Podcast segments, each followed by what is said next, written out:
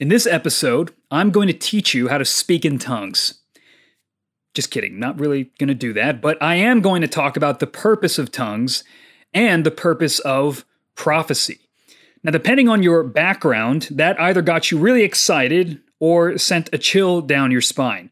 If you grew up in charismatic circles, maybe that was all the rage. If you grew up in non charismatic circles, people may have avoided talking about the subject of the spiritual gifts. But the purpose of 1 Corinthians 14 is not to provide an exhaustive guide on spiritual gifts, but rather to provide some principles for their proper use. We don't have much patience for the ordinary. We assume that true spirituality is always spontaneous and ecstatic and full of, you know, confetti and pyrotechnics. And it's true that God does dwell with his people and where God dwells, anything can happen. We're not deists. We believe that God does miracles, He heals people, strange things happen when people pray for God to act in their midst. All of that is true. But pride lurks around every corner, and we are tempted to distinguish ourselves because you know, we've got these special flashy gifts, and so we think we're an elite level of Christian. And those ordinary, regular Christians with not so flashy gifts, they're a different tier than us. And super spirituality is a problem today as much as it was in first century Corinth. Our sinful flesh gravitates towards spectacle rather than service. And Paul's rebuke is not that we shouldn't use spiritual gifts, even the flashier kinds of gifts like tongues, but rather we should use them for their proper purpose. We should use them not for personal gain or to set ourselves apart, but to serve the body, to build up the church. As with all things in the church, love is the guiding principle, and that is what Paul wants us to understand about these gifts. This is understanding 1 Corinthians.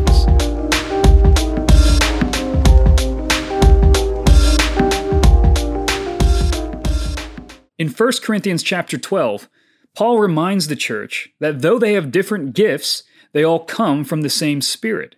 Though they serve in various ways, it is all under one Lord. Love is the oxygen that flows through the veins of the body, giving life to all of its parts. And to elevate one body member over the other is not to display maturity, but childishness. And certain Corinthians have elevated themselves because their spiritual gifts contain just a bit more of the flashiness that our worldly flesh desires. And in response, Paul introduces two principles to correct their use of the spiritual gifts. The first principle is the principle of clarity over spectacle, verses 1 through 25. And the second principle is that of order over chaos, 26 through 40. Listen to 1 Corinthians chapter 14. Pursue love and earnestly desire the spiritual gifts, especially that you may prophesy. For one who speaks in a tongue speaks not to men, but to God. For no one understands him, but he utters mysteries in the Spirit. On the other hand, the one who prophesies speaks to people for their upbuilding and encouragement and consolation. The one who speaks in a tongue builds up himself, but the one who prophesies builds up the church. Now, I want you all to speak in tongues, but even more to prophesy. The one who prophesies is greater than the one who speaks in tongues, unless someone interprets, so that the church may be built up. Now, brothers, if I come to you speaking in tongues, how will I benefit you unless I bring you some revelation or knowledge or prophecy or teaching? If even lifeless instruments, such as the flute or the harp, do not give distinct notes, how will anyone know what is played? And if the bugle gives an indistinct sound, who will get ready for battle? So with yourselves, if with your tongue you utter speech that is not intelligible, how will anyone know what is said? For you will be speaking into the air. There are doubtless many different languages in the world, and none is without meaning. But if I do not know the meaning of the language, I will be a foreigner to the speaker, and the speaker a foreigner to me. So with yourselves, since you are eager for manifestations of the Spirit, strive to excel in building up the church. Therefore, one who speaks in a tongue should pray that he may interpret. For if I pray in a tongue, my spirit prays, but my mind is unfruitful. What am I to do? I will pray with my spirit, but I will pray with my mind also. I will sing praise with my spirit, but I will sing with my mind also. Otherwise, if you give thanks with your spirit, how can anyone in the position of an outsider say amen to your thanksgiving when he does not know what you are saying? For you may be giving thanks well enough, but the other person is not being built up. I thank God that I speak in tongues more than all of you. Nevertheless, in church, I would rather speak five words with my mind in order to instruct others than 10,000 words in a tongue. Brothers, do not be children in your thinking, be infants in evil, but in your thinking be mature. In the law it is written, By people of strange tongues and by the lips of foreigners will I speak to this people, and even then they will not listen to me, says the Lord. Thus, tongues are a sign not for believers, but for unbelievers, while prophecy is a sign not for unbelievers, but for believers. If therefore the whole church comes together and all speak in tongues, and outsiders or unbelievers enter, Will they not say that you are out of your minds?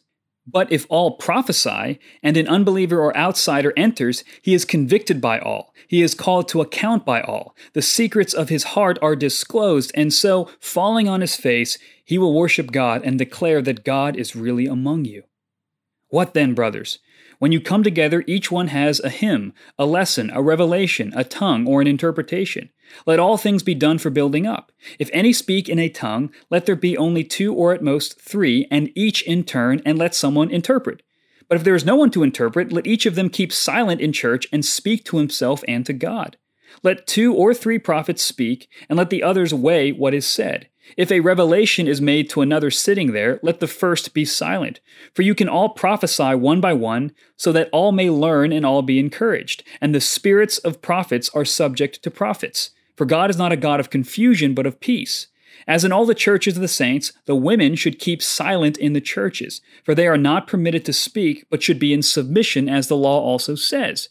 If there is anything they desire to learn, let them ask their husbands at home, for it is shameful for a woman to speak in church.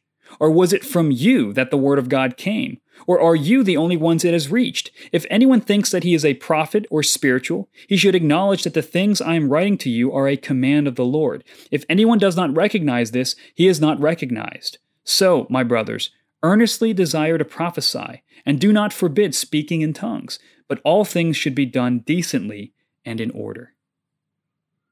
Paul's first principle is to pursue clarity over spectacle, and his test case is the issue of valuing the gift of tongues over other gifts. Tongues manifest themselves in various ways. In Acts chapter 2, believers speak in known human languages. But here in chapter 14, tongues refers to a non earthly language, a non human language. Paul contrasts this gift with prophecy. Prophecy has been defined in many ways, but in this context, it's a revelatory message from God through a speaker that is intelligible to hearers. It can be understood by hearers. And it is the intelligibility of prophecy that makes it superior to tongues. If you speak in tongues, you speak mysteries in the Spirit to God, and it builds yourself up. But prophecy speaks words of encouragement and comfort to your brother, and that builds up the church. Now, if love is the guiding principle behind the spiritual gifts, and love seeks the good of others, then prophecy, which benefits others because they can understand what you're saying, is to be desired over tongues. Doesn't mean that tongues are bad, it just means that if you really seek the good of the church, you will want people to be able to understand what you're saying. And that's why Paul includes this caveat. If you do have a tongue, pray for the power to interpret it. Tongues can bring revelation, knowledge, prophecy, or teaching to a congregation, but only if the congregation can actually understand what you're saying. So if you can't interpret the tongue that you're giving, if you can't make it intelligible to the people that are listening to build them up, then just keep it to yourself. Be silent. Tongues without interpretation is as unintelligible as instruments without distinct notes, or a bugle that makes no distinct sound. And it alienates your brother. If he can't understand what you're saying, he's going to be a foreigner to you. And he won't be able to rejoice when you give thanksgiving. He won't be able to say amen when you bless the Lord. He's not going to be able to receive instruction from the Lord. It ends with you if you just have a tongue and you can't interpret it. But the point is, it's not about you. Now, lest his critics, Paul's critics, deem him unspiritual, Paul reveals, shockingly, that he speaks tongues more than anyone. Again, tongues aren't bad.